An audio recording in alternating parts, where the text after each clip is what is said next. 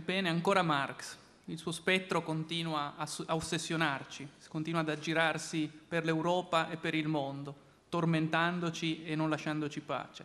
Quanto più pensiamo di esserci disfatti di Marx, di averlo relegato nel dimenticatoio della storia, tanto più le sue indagini, la sua forza critica, il suo smascheramento delle contraddizioni del capitalismo, la realtà di cui continuiamo a essere abitatori, benché non si dica più il suo nome, si fanno pressanti.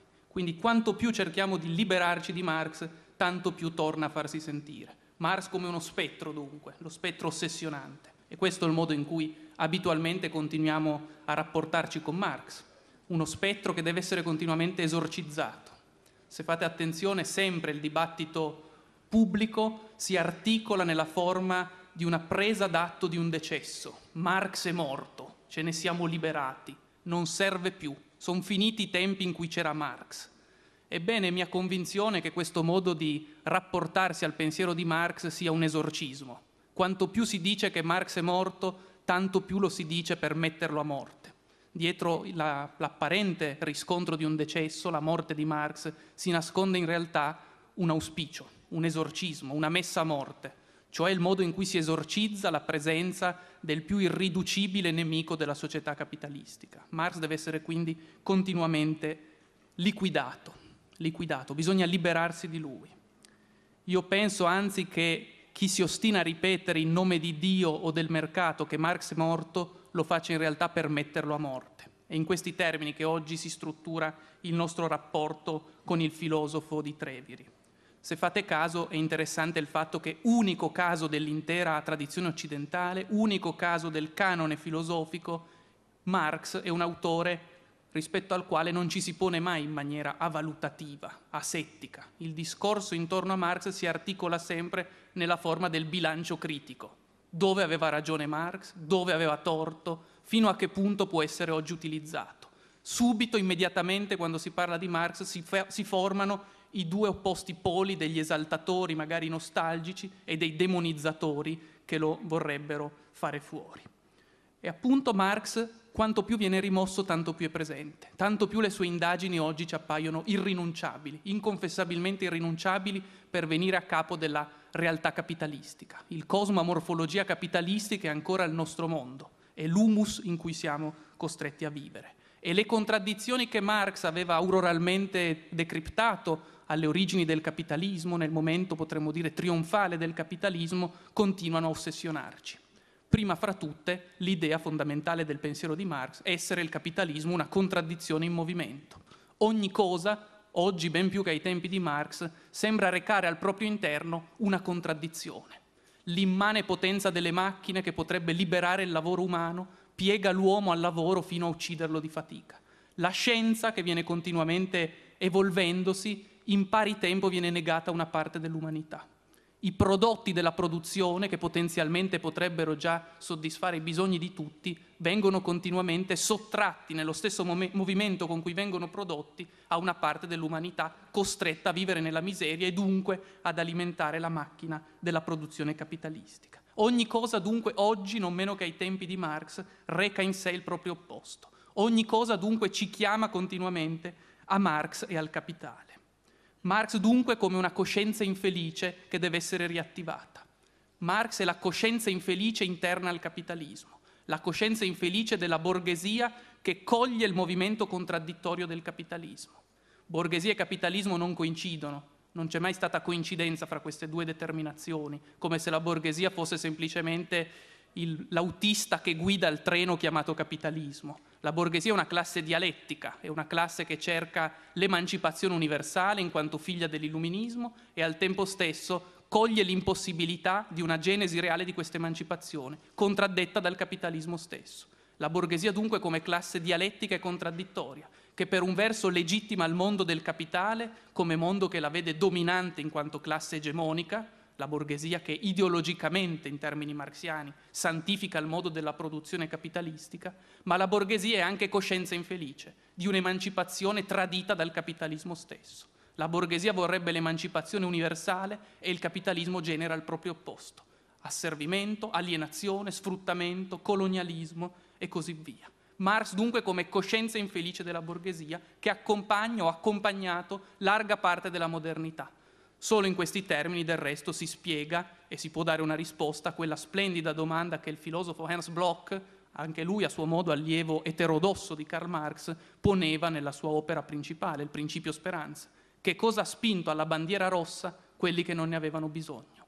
Appunto la coscienza infelice di un'emancipazione, di un universale mancato la ricerca di una ulteriorità nobilitante rispetto a ciò che siamo attualmente nel capitalismo. Ed è questa coscienza infelice che insieme a Marx, insieme al suo spettro, vorrebbe essere bandita nell'epoca della, della fine della storia sazia e felice, che non può accettare ogni promessa di un mondo a venire. Dicevo che Marx viene continuamente liquidato, esorcizzato, ma c'è un altro modo in cui viene presentato oggi, quando non sia dichiarato morto. È la forma, potremmo dire, anestetizzata Marx come semplice profeta della globalizzazione, Marx come semplice teorico dell'estinzione dello Stato, che è anche, come è ben noto, il sogno del pensiero neoliberale, la fine dello Stato in modo che domino, dominino gli automatismi dell'economia. Marx, cioè, quando non sia immediatamente dichiarato morto, inservibile, viene anestetizzato, viene presentato, come ha scritto Slavoj Žižek, in forma decaffeinata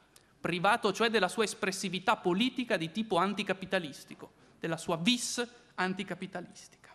E appunto in questo modo ancora una volta Marx viene messo a morte, privato di ciò che lo caratterizza, lo spirito anticapitalistico. Marx dunque è un unicum nella tradizione del pensiero occidentale il capitale stesso, come subito dirò, è a suo modo un unicum. È un unicum per molti motivi. Qui mi piacerebbe ricordarne semplicemente due intrecciati fra loro e credo di grande rilievo. Anzitutto perché con Marx la filosofia cessa di essere ciò che era stata fino a quel momento e diventa qualcosa di nuovo. Con Marx la filosofia compie un esodo dalle facoltà di filosofia, dalle università, vuoi anche dalla torre d'avorio dell'intellettuale isolato e si fa mondo. La filosofia si dona al mondo, il tema che il giovane Marx nella sua dissertazione di laurea declinava come philosophisch werden der Welt, il diventar filosofico del mondo stesso, la ragione che deve permeare il mondo facendosi essa stessa mondo, trasformandolo, secondo l'undicesima delle tesi su Feuerbach. Ma poi Marx, oggi, nonostante il pensiero neoliberale ne dichiari continuamente la morte, continua a essere dopo tutto la pietra di paragone, l'irrinunciabile pietra di paragone rispetto a cui ciascuno di noi, ogni intellettuale, è chiamato a prendere posizione rispetto alle lotte del proprio tempo, rispetto ai problemi sociali e politici del proprio tempo. Scriveva Lukács negli anni 50, ma credo che il discorso sia valido a maggior ragione oggi, che la serietà con cui un intellettuale si confronta con Marx, con i problemi da lui sollevati, è l'indice della sua stessa serietà di intellettuale rispetto alle lotte che animano il mondo in cui vive. Quindi Marx come potremmo dire, segnalatore di un problema realmente esistente. Tanto più che oggi Marx si presenta come un naufrago, con le sembianze di un naufrago. Ha resistito all'incorporazione ideologica negli apparati stalinisti, ha resistito all'incorporazione ideologica nella socialdemocrazia e continua a resistere anche alla continua opera di esorcismo che si fa del suo pensiero. Marx continua a essere, lo ripeto, segnalatore di un problema che non ha smesso di tormentarci, continua a, ad animare in noi quella coscienza infelice, non soddisfatta, non appagata, che continua a essere dopo tutto la matrice di ogni reazione f- filosofica al capitalismo. Tanto più che oggi è vero, il capitalismo ha subito innumerevoli trasformazioni rispetto ai tempi di Marx. È cambiato moltissimo, sono tali e tante le trasformazioni che sarebbe sicuramente limitativo applicare le sole lenti interpretative marxiane per decifrare i movimenti dell'economia e del mondo capitalistico oggi. Chi lo facesse, chi cioè applicasse le sole lenti interpretative marxiane, sarebbe votato probabilmente alla miopia. Ma sono anche convinto che chi rinunciasse preventivamente alle lenti interpretative di Marx sarebbe perciò stesso votato alla cecità completa giacché senza quelle lenti non si può capire nulla di un mondo che nonostante i tanti mutamenti che ha subito continua a essere animato dalla contraddizione che Marx nell'Ottocento vi aveva scorto, la contraddizione del capitalismo. Marx dopo tutto continua a essere due cose irrinunciabili nel nostro orizzonte storico, l'orizzonte della forma merce assolutizzata, intrascendibile. Marx continua a rappresentare la più glaciale critica del capitalismo, inteso come massima alienazione dell'uomo rispetto alle proprie potenzialità ontologiche, e continua poi a rappresentare la più suadente promessa di felicità di cui il pensiero moderno sia stato capace, quella ulteriorità nobilitante di cui dicevo prima. Appunto, è questo, questa unione di critica radicale e di promessa inevasa di felicità a venire, la struttura che abita intimamente il capitale. L'opera su cui, come diceva Althusser, Marx deve essere valutato. L'opera principale, il punto d'arrivo, se vogliamo, del suo percorso. Opera essa stessa spettrale per molti versi. Il capitale di Marx, non meno dell'autore dell'opera, continua a essere oggi uno spettro ossessionante. Chi del resto ha letto veramente il capitale di Marx? Chi si è fatto carico dei tre ponderosi tomi di cui consta l'opera. Chi veramente l'ha affrontata di petto?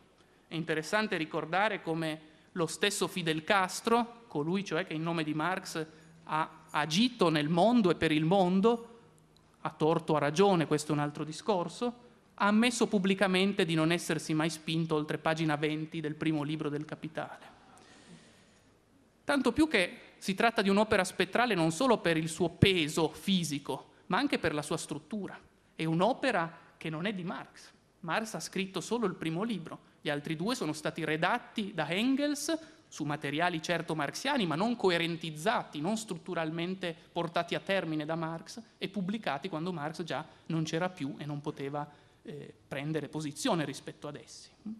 Appunto un'opera spettrale, eh, spettrale almeno quanto l'altra grande opera di Marx, l'ideologia tedesca, un testo che oggi viene presentato come fosse un libro, quando in realtà sono manoscritti abbandonati alla critica roditrice dei topi della cantina che l'hanno eh, rosicchiato rendendolo irriconoscibile. Un'opera non di Marx dunque e che per di più porta con sé la dannazione che era tipica di Marx, l'incompiutezza. Il Capitale è un'opera anch'essa incompiuta come larga parte della produzione di Marx.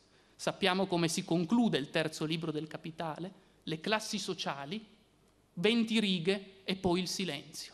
Si chiude l'opera, strutturalmente incompiuta, quasi come Marx ed Engels avessero voluto affidare a noi il compito di portarla a termine, già che il capitalismo non si è certo concluso con la vicenda biografica di Marx ed Engels. Viviamo ancora nel capitalismo e abbiamo il compito di avrebbe detto Gramsci, portare all'altezza dei tempi Marx, la sua opera, aggiornarla. Del resto, nel, nel, nel, manifesto del Partito Comunista, in una delle prefazioni che Marx mette all'opera, troviamo un avvertimento singolare, eh, che a sua volta fa un unicum dell'opera di Marx. Marx scrive, attenzione, non prendete queste parole del manifesto come se fossero definitive, sono un punto d'approdo provvisorio che deve essere riformulato, ricalibrato perché il capitalismo è una realtà essa stessa cangiante. La storia cambia, il pensiero filosofico che pensa alla storia deve esso stesso aggiornarsi. Quindi un work in progress annunciato dal suo stesso autore.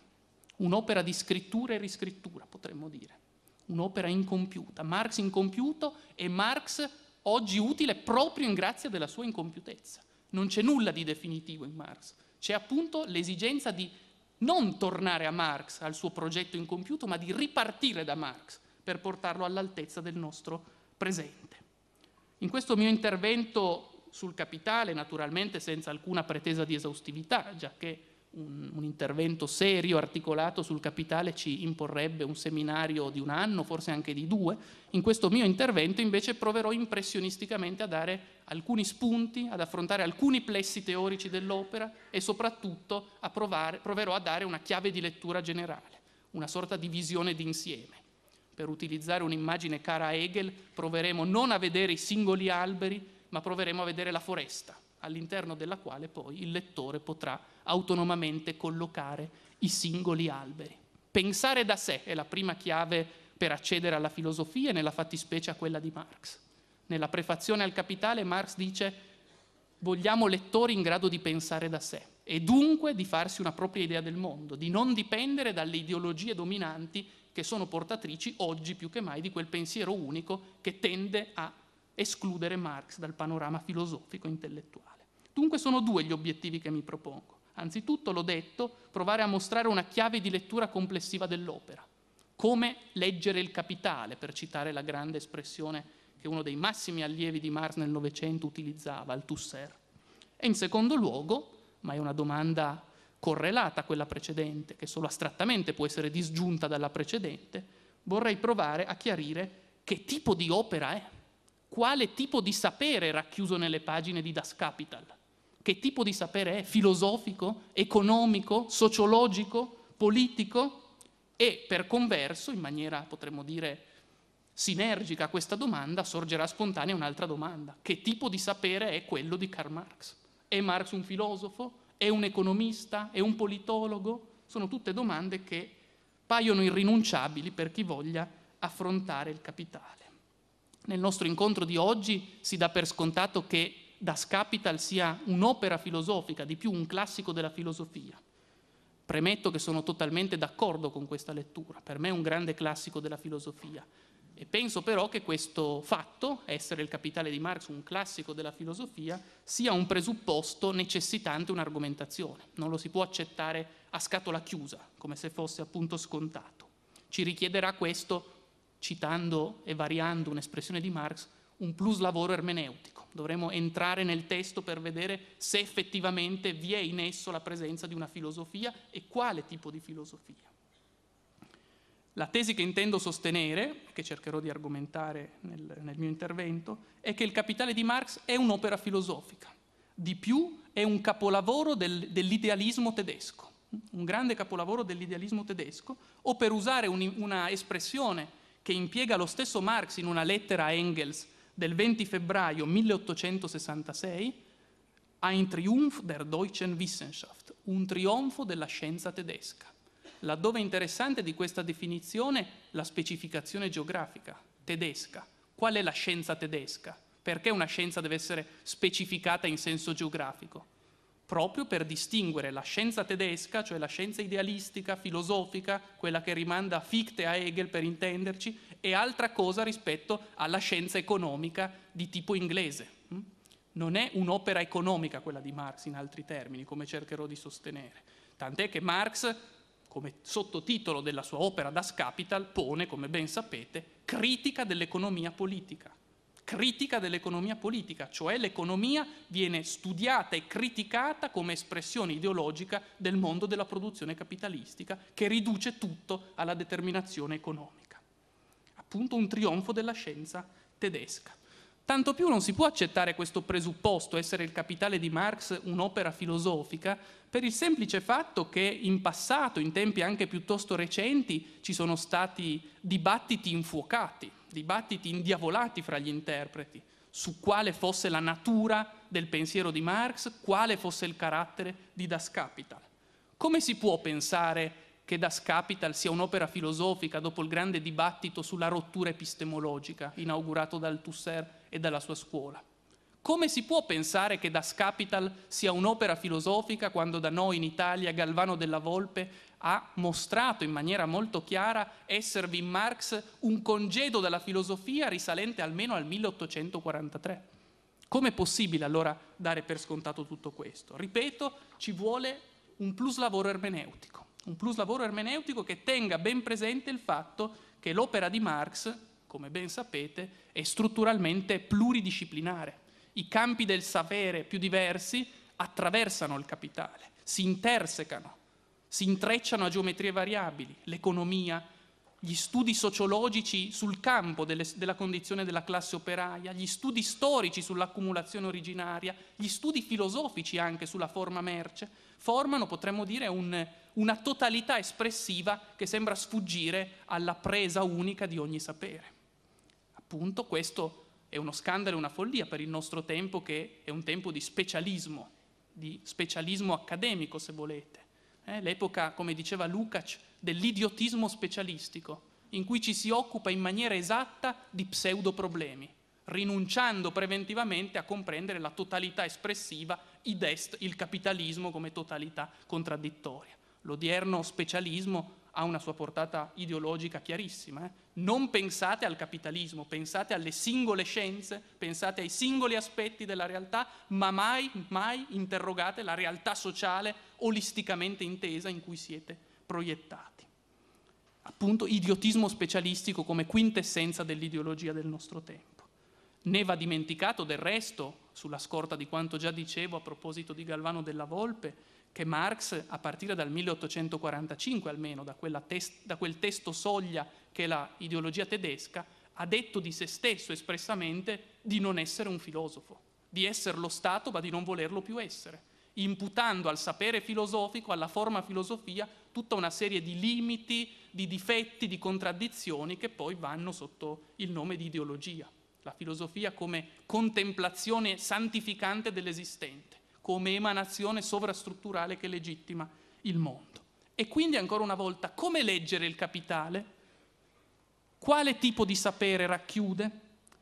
Accolgo molto volentieri a questo proposito la tesi che recentemente è stata formulata da Francis Wen, il quale Francis Wen ha sostenuto essere il capitale non già un'opera economica, non già un'opera sociologica, non già un'opera politologica, non già un'opera scientifica e così via.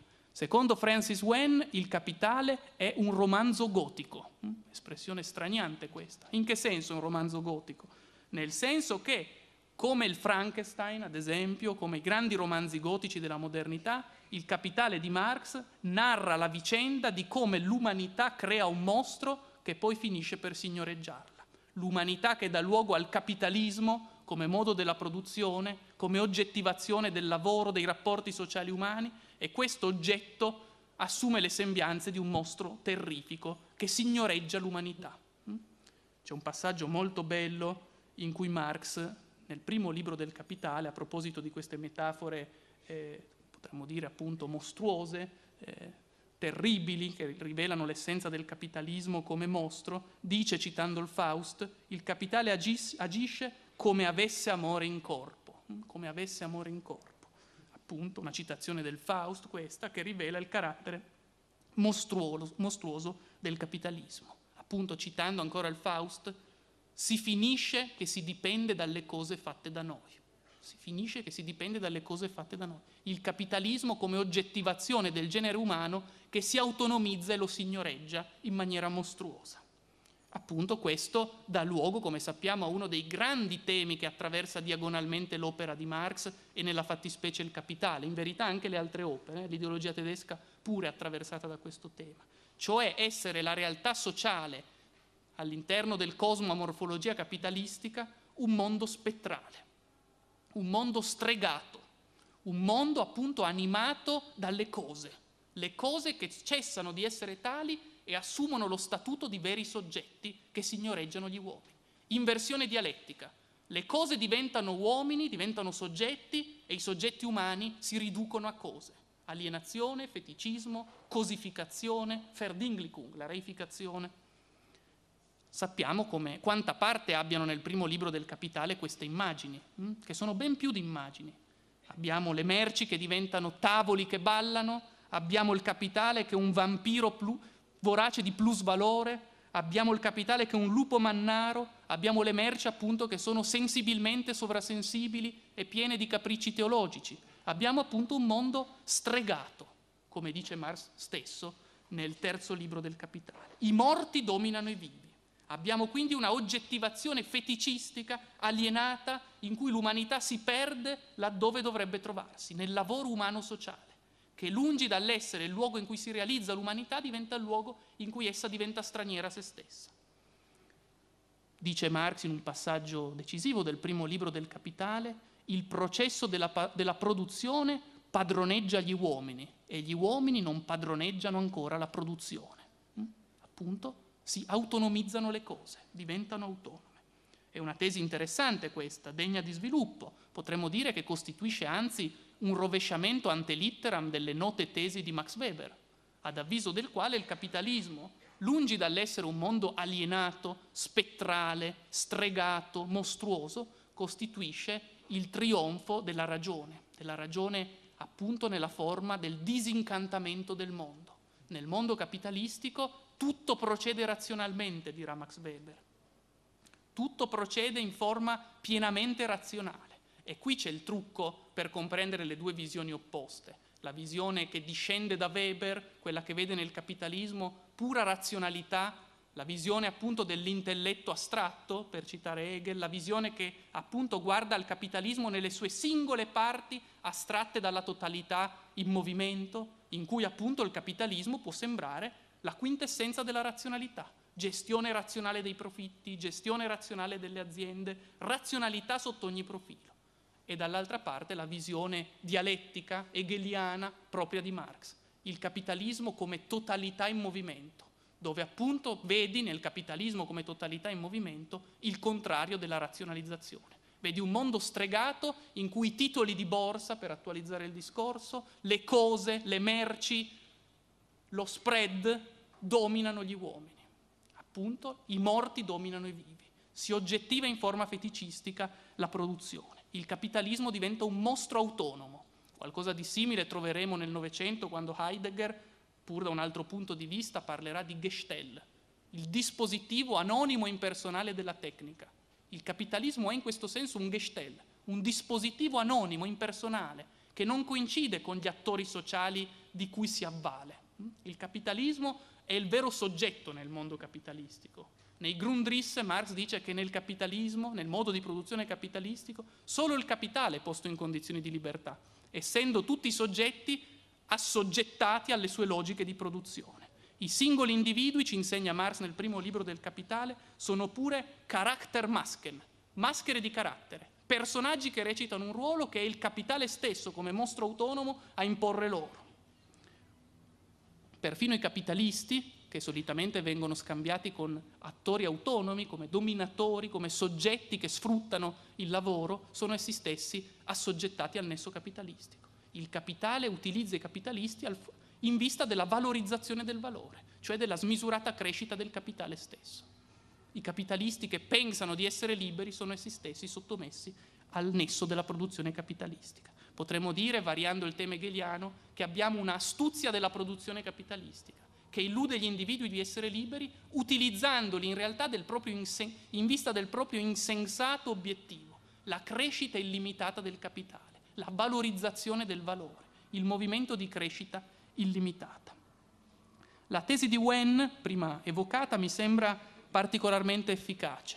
Propongo però di integrarla filosoficamente in chiave idealistica perché l'idea fondamentale del capitale, il genere umano che si perde e si ritrova nelle proprie oggettivazioni, che si aliena e si disaliena, che si perde nella produzione per poi essere chiamato a ritrovarsi in essa, a tornare a padroneggiare il pro, il pro, la propria storia, il proprio processo di scambio con la natura, come dice Marx. Ebbene, questo dispositivo di pensiero, questa architettura del pensiero, rimanda certo al romanzo gotico, ma rimanda anche al grande dispositivo centrale nella stagione idealistica, l'idea appunto del nesso soggetto-oggetto. L'idea cioè centrale in Fichte e in Hegel essere il sistema delle mediazioni sociali non una cosa in sé, autonomamente esistente e tale da dover essere rispecchiata, ma essere invece il prodotto sempre riprodotto dell'attività umana ovvero non esiste un oggetto senza il soggetto. In termini fictiani, kein Objekt ohne Subjekt. Questo cosa vuol dire? Sul piano gnoseologico lo sappiamo, è chiaro per chiunque abbia un minimo di, di mistichezza con l'idealismo. Quelli che noi pensiamo essere oggetti autonomi in realtà esistono sempre come prodotti del pensiero nel senso che non abbiamo mai a che fare con oggetti esterni, ma sempre e solo con l'atto del pensiero che pone in uno il soggetto e l'oggetto il pensante e il pensato. Quindi gli oggetti esistono sempre mediati dalla mediatezza del porre del soggetto che li pone pensandoli. Piano gnoseologico. Ma sul piano sociale e politico qual è la conseguenza di questa posizione? La conseguenza è evidente. La società, i rapporti di produzione, i rapporti giuridici, le forme economiche non esistono come cose in sé, non esistono come oggetti dati e tali da dover essere rispecchiati, questo si chiama ideologia, appunto il mondo sociale storico che viene presentato come natura e dunque tale da dover essere solo accertato. No, l'idealismo ci insegna che questi oggetti esistono sempre mediati dal porre della soggettività umana, cioè appunto borsa, titoli di spread, economia, leggi giuridiche esistono sempre come esito di un'oggettivazione storica dei soggetti sociali, che così come l'hanno posti in essere possono trasformarli possono trasformarli. Di qui appunto la nota undicesima tesi su Feuerbach di Marx, i filosofi hanno solo interpretato il mondo, si tratta di trasformarlo, tesi che peraltro viene sempre salutata come se fosse una innovazione totale, ma si trova già ampiamente tematizzata nell'idealismo tedesco. Prendete la destinazione dell'uomo di Fichte e colma di espressioni di questo tipo. Non il tuo sapere, ma l'agire secondo il tuo sapere determina la tua destinazione. Appunto il compito del soggetto nella storia, secondo l'idealismo fictiano, è quello di oggettivarsi in forme sempre più razionali, in, un costa- in una costante opera di trasformazione della realtà esterna in vista di una sua sempre maggiore conformazione alla soggettività operante nella storia. Appunto il grande codice idealistico al centro di Das Kapital è quello per cui, in perfetto stile hegeliano e fictiano, l'umanità è pensata come un unico io come un unico soggetto agente nella storia e si aliena e si disaliena nelle sue creazioni. Appunto, si ha alienazione feticistica, per ricorrere alla terminologia di Das Kapital, quando il non io, cioè le oggettivazioni sociali, storiche dell'umanità, cessano di essere pensate come tali e prendono a essere concepite come cose autonome, che esistono autonomamente e rispetto alle quali l'umanità deve chinare il capo per essere appunto asservita ad esse appunto è il grande dispositivo, quello del capitale, che troviamo già interamente racchiuso in Fichte, la dottrina della scienza, ma anche nella fenomenologia dello spirito di Hegel. Il divenire altro che deve essere ripreso. Eh? L'umanità è un divenire altro, un uscire da sé, un smarrire le proprie potenzialità, un perdersi nella storia per poi recuperare questa alienazione, ritornare in sé dopo l'uscita di sé il prodotto che si autonomizza, la produzione che diventa autonoma e deve essere recuperata, l'umanità che deve tornare a fare autonomamente la propria storia. Appunto abbiamo a che fare in Hegel come in Fichte in Marx con un divenire altro di un soggetto che si riafferma praticamente nella sua storia. Il feticismo delle merci non è altro che lo sviluppo più coerente di questa espressione. Mm? Appunto, l'io si perde nelle sue creazioni e si finisce che si dipende con le cose fatte da noi, citando ancora il Faust. Proprio come nella religione, dice Marx. Nella religione l'uomo dipende dal prodotto del suo cervello, che si autonomizza e lo domina minacciosamente, e analogamente nella produzione capitalistica si piega al prodotto della sua mano, il mondo delle merci, rispetto a cui gli uomini diventano puri mediatori, puri mediatori di merci. Le merci sono i veri soggetti della religione del capitalismo. E non a caso il primo libro del Capitale si apre con l'analisi della merce, si apre con l'analisi del capitalismo come immane raccolta di merci, un'immane raccolta di merci. Appunto, la Verdinglichung, la cosificazione, la reificazione è proprio questo, met- la metamorfosi dei rapporti sociali fra gli uomini che diventano cose anonime, cose anonime. Appunto, il codice dell'idealismo, della soggetto-oggettività, mi sembra decisivo anche in Das Kapital. Cioè, appunto, troviamo in Das Kapital quella identità tipica dell'idealismo tra il soggetto, il genere umano pensato come un unico io, e l'oggetto, cioè la storia come teatro delle sue oggettivazioni. L'alienazione dell'umanità coincide appunto quando, con, con, questo perdere di vista le proprie oggettivazioni che, lungi dall'essere pensate come oggettivazioni, vengono pensate come cose a sé stanti. Dunque non è un'opera economica il capitale, il capitale, almeno non primariamente un'opera economica. Questo risulta tanto più evidente se ci si domanda che cos'è il capitalismo per Marx, che cos'è il capitale per Marx. Se si legge con attenzione il primo libro di Das Kapital, non può passare inosservato come Marx collochi il capitalismo, anche se lui lo chiama modo della produzione capitalistica, capitalistische Produktionsweise, come regno dell'illimitatezza. Il capitalismo è anzitutto una questione metafisica, se volete, non economica. Il capitalismo coincide con la prima società umana in cui regna incontrastato il principio dell'illimitatezza, il cattivo infinito della produzione illimitata, la rincorsa alla produzione fine a se stessa. Dice Marx, il movimento del capitale è senza misura. Il capitale è senza misura ed è una citazione quasi alla lettera di un passaggio di un'opera dell'antico Solone, niente poco di meno, perché era stato Solone ad aver scritto il limite, limite alcuno di ricchezza non c'è né si scorge per gli uomini. Appunto, il cattivo infinito è il, la segreta teleologia del capitale, la rincorsa illimitata alla produzione. C'è un passaggio molto bello che vale la pena di essere rapidamente letto, in cui Marx ben adombra l'illimitatezza come cifra del capitalismo. Tutto diventa vendibile o acquistabile, la circolazione diventa il grande alambicco sociale dove tutto affluisce per tornare a uscirne come cristallo di denaro. A questa alchimia non resistono neppure le ossa dei santi, e meno ancora altre meno rozze res sacrosancte. Come nel denaro è cancellata ogni distinzione qualitativa delle merci, il denaro cancella per parte sua tutte le distinzioni. Ma anche il denaro è merce, una cosa esterna, che può diventare proprietà privata ad ognuno. Così la potenza sociale diventa potenza privata della persona privata. Perciò la società antica lo denuncia come moneta dissolvitrice del suo ordinamento economico e politico. La società moderna, che già dalla sua prima infanzia ha preso Plutone per i capelli e lo va traendo fuori dalle viscere della terra, saluta nell'aureo Graal la splendente incarnazione del suo principio di vita più proprio. Sappiamo bene che Marx tematizza la distinzione fra il mondo precapitalistico e quello capitalistico tramite due formule. M di M, il modo di produzione precapitalistico nelle sue diverse declinazioni, cioè merce, denaro, merce. Si produce per soddisfare bisogni umani la merce ritorna a essere sempre di nuovo a disposizione degli uomini.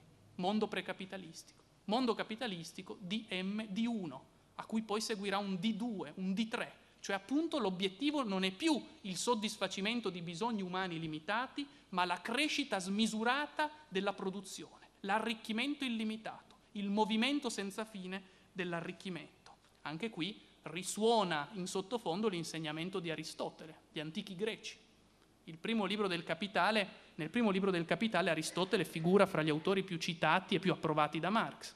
Non solo ad Aristotele rimanda la distinzione fra valore d'uso e valore di scambio, ma anche questa distinzione racchiusa nelle due formule M di M e D M di 1, rimanda direttamente, sia pure in modo impli- implicito, alla politica di Aristotele, dove Aristotele distingue fra una tecnica economica o, in, o economiche tecne cioè appunto l'arte di produrre per soddisfare bisogni umani e una crematistiche tecne condannata da Aristotele, l'arte di generare ricchezza in maniera fine a se stessa, che Aristotele e con lui il pensiero greco stigmatizza. Quindi questo è il capitalismo per Marx, il mondo in cui tutto diventa merce e in cui l'illimitatezza della produzione si autonomizza. Problema filosofico per eccellenza, problema che certo richiede il supporto della scienza economica, ma che appunto è un problema anzitutto filosofico. Marx non è un economista, non è un economista critico, non è un economista di sinistra, Marx è un critico dell'economia politica, un critico radicale dell'economia politica come forma espressiva ideologica del mondo a struttura capitalistica. E perché del resto nel capitale si parte dalla merce, cioè dal concetto più complicato, più astruso? Althusser diceva saltiamo la parte sulla merce e passiamo a quelle successive. Già, ma in questo modo si perde di vista il principio, il fondamento dell'opera, perché la merce, secondo Marx, è la cellula della società capitalistica. Nella merce c'è la contraddizione strutturale delle società a morfologia capitalistica, la distinzione fra valore d'uso e valore di scambio, di cui il capitalismo non è altro che una estensione radicale, sempre più allargata, sempre più intensa.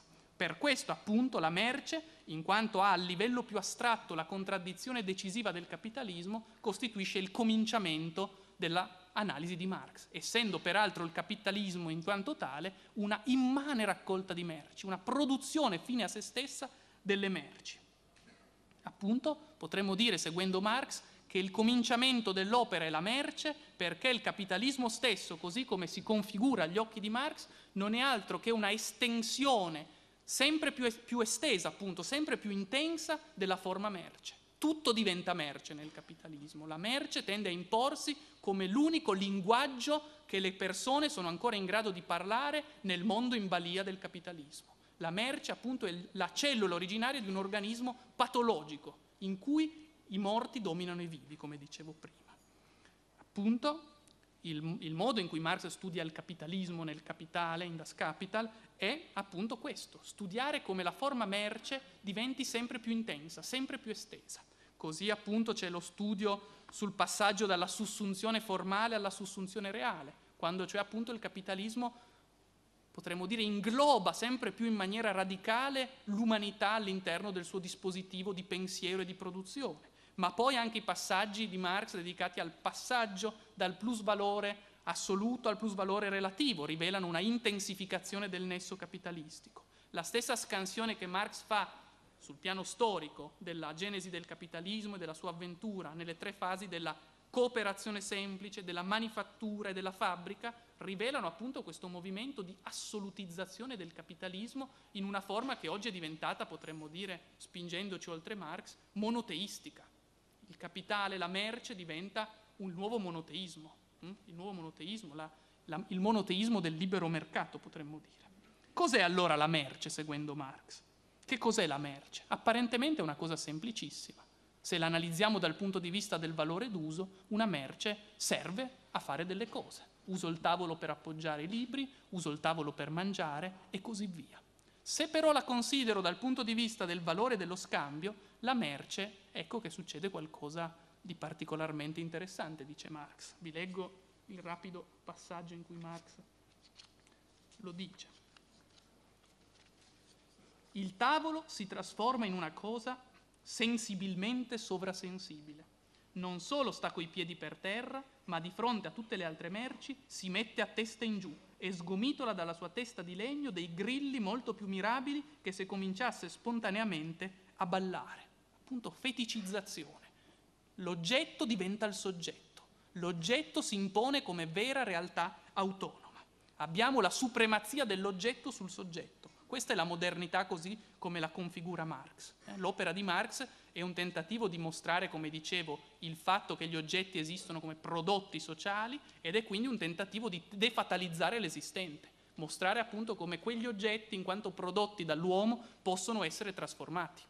L'undicesima tesi su Feuerbach è sempre sullo sfondo, non viene mai abbandonata da Marx. È l'idea appunto della prassi trasformatrice che può cambiare l'ordine delle cose. Appunto, la merce ci restituisce un quid pro quo, dice Marx. La merce è fantasmagoria, la merce è inganno sociale perché ci restituisce, potremmo dire, una cosa quando in realtà è un rapporto sociale. La merce non è una cosa come si presenta, non è un soggetto autonomo, ma è una relazione sociale, è il prodotto di lavoro sociale umano. Questo non compare nelle merci. Questo è il grande inganno, il subdolo inganno della religione capitalistica, nascondere la, il lavoro umano, nascondere l'essere prodotto della merce stessa del lavoro umano. E questo dà luogo per Marx a quello che è il grande scandalo filosofico del capitalismo, la mercificazione integrale e quindi anche la mercificazione umana. L'essere uomo, l'essere l'uomo una forma merce scambiabile sul, mar- sul mercato. Marx parte dalla merce, passa poi a studiare quel tipo particolare di merce che è la forza lavoro liberamente venduta e scambiata sul mercato.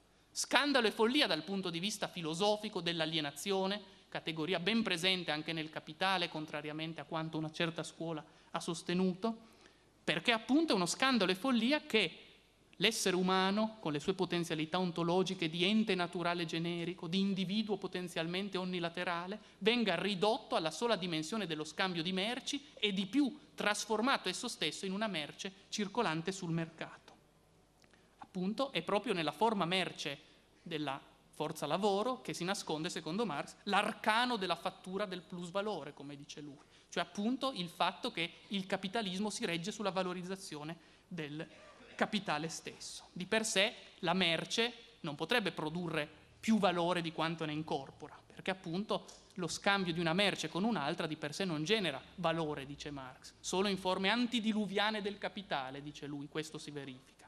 Ci vuole, cioè, dice Marx, una merce particolare che produca più valore di quanto non ne incorpori. E questo è appunto il segreto della forza lavoro umana.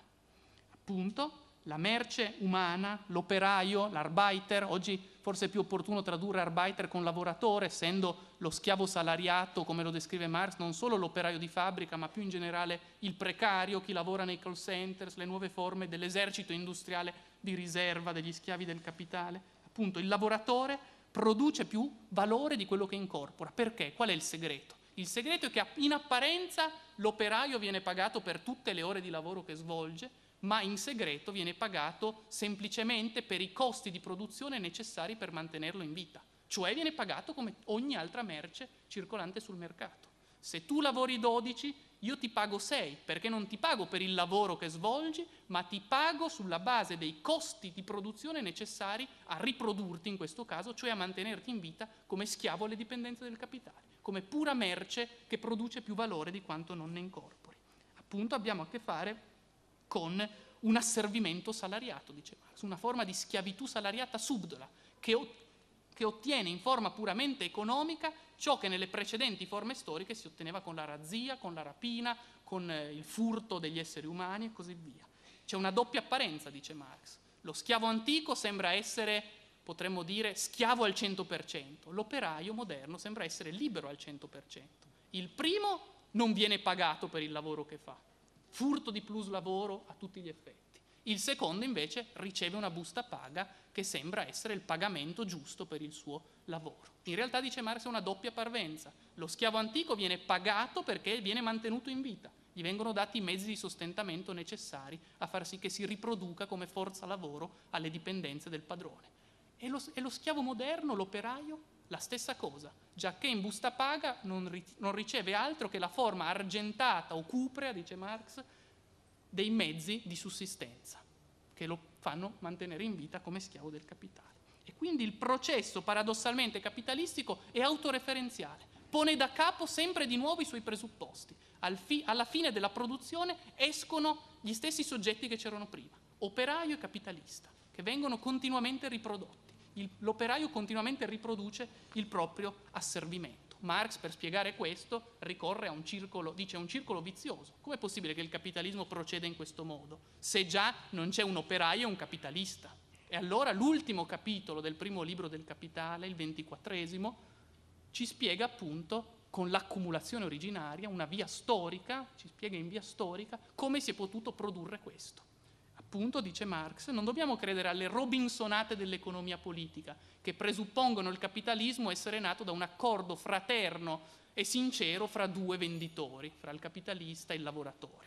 Queste sono ro- robinsonate che santificano solo i rapporti dominanti, che presuppongono la proprietà privata ma non la spiegano. Dice Marx, accumulazione originaria è il modo con cui spiegare il processo, come si è avviato il processo capitalistico perché appunto l'accumulazione originaria altro non è che il processo lento, terribile, scritto nel sangue degli annali dell'umanità, il capitalismo viene al mondo grondante sangue da ogni poro, si dice nel capitale, con cui l'umanità è stata divisa in due poli, la coatta disgiunzione dei lavoratori dai loro mezzi di produzione, dai mezzi comuni della produzione. Appunto c'è una espropriazione di chi un tempo aveva mezzi comuni di produzione, di chi aveva i mezzi, gli strumenti di lavoro, viene espropriato e costretto poi ad arruolarsi alle dipendenze di chi invece ha il polo opposto a quei mezzi di produzione. E così si avvia il processo. Sì. Processo che naturalmente Marx legge in una chiave ancora una volta hegeliana, perché il rapporto servo-signore della fenomenologia dello spirito è potremmo dire, l'orizzonte di senso in cui Marx innesta questa moderna lotta fra proletari e capitalisti, essendo appunto il servo, lo sfruttato, l'operaio, il lavoratore, colui che gradualmente in questo processo acquista coscienza di sé, della propria posizione, del proprio ruolo, laddove invece il capitalista, facendo lavorare e non lavorando, non ha un rapporto diretto con il lavoro e con la cosa, ha un rapporto mediato dal servo.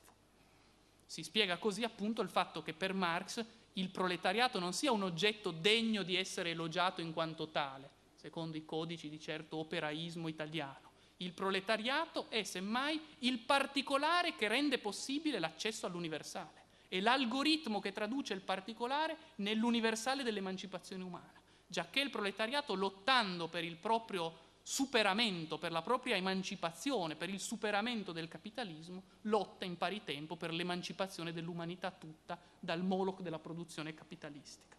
Questa che abbiamo qui rapidamente, in maniera cursoria, per cenni impressionistici, tratteggiato, dovrebbe essere, io credo, una storia a noi, tutta, a noi tutti nota, essendo la storia in cui ancora stiamo vivendo, essendo la storia di una realtà che ci appartiene e di cui noi continuiamo a essere schiavi, è bensì vero che nel capitalismo non tutti sono, sono schiavi, ma è bensì vero che nel capitalismo tutti siamo alienati, tutti siamo in preda a questo movimento di mercificazione universale. È la nostra storia questa.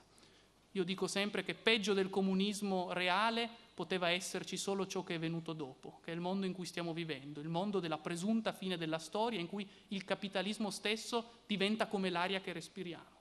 Con formula spinoziana potremmo dire capitalismus sive natura. Di capitalismo non si parla nemmeno più, è il solo mondo possibile. Questo è il grande dogma, questo è il grande credo della religione capitalistica. Non avrai altra società all'infuori di questa. Questa è la grande ideologia del monoteismo del mercato. Di qui bisogna partire, io credo, per portare Marx all'altezza dei tempi, per riprendere un lavoro lasciato interrotto, per continuare con Marx, per studiare le nuove forme e per criticarle del monoteismo del mercato. Oggi il capitale domina in estensione e in intensità. Potremmo dire che dopo la sussunzione formale, dopo la sussunzione reale descritta da Marx, stiamo vivendo un'inedita forma di sussunzione totale del mondo sotto il capitale. Il capitalismo ci domina in estensione, essendo la globalizzazione il nome pudico che diamo all'invasione, tutto fuorché idillica, della forma merce che satura il mondo. Ma poi ci domina in estensione per il fatto che la logica del capitalismo diventa, potremmo dire, la forma simbolica con cui pensiamo la realtà. Non riusciamo a pensare la realtà se non tramite la mediazione della forma merce. Pensate anche solo agli studenti, ai nostri studenti che vengono valutati nelle scuole secondo un demenziale sistema di debiti e crediti no? forma merce che si assolutizza. O espressioni terribili, espressioni terribili come quella di capitale umano, la riduzione in, merce di ciò che fino a ieri era un bene comune, l'acqua e così via. Il capitalismo continua a essere l'orizzonte del nostro tempo, per non parlare poi delle nuove forme di schiavitù salariata, sempre più terribili, sempre più ossessionanti, sempre più presentate come naturali. Non c'è niente da fare la grande ideologia del mondo capitalistico. Rassegnatevi a sopportare il mondo, lasciate essere le cose come sono. Io credo per tutti questi motivi, e mi avvio davvero alla conclusione, che Marx oggi continui a essere un segnalatore di un incendio. Marx continua a segnalare che nell'odierna presunta epoca della fine della storia, della fine delle ideologie, qualcosa continui a mancare ed è la semplicità che è difficile a farsi. Grazie.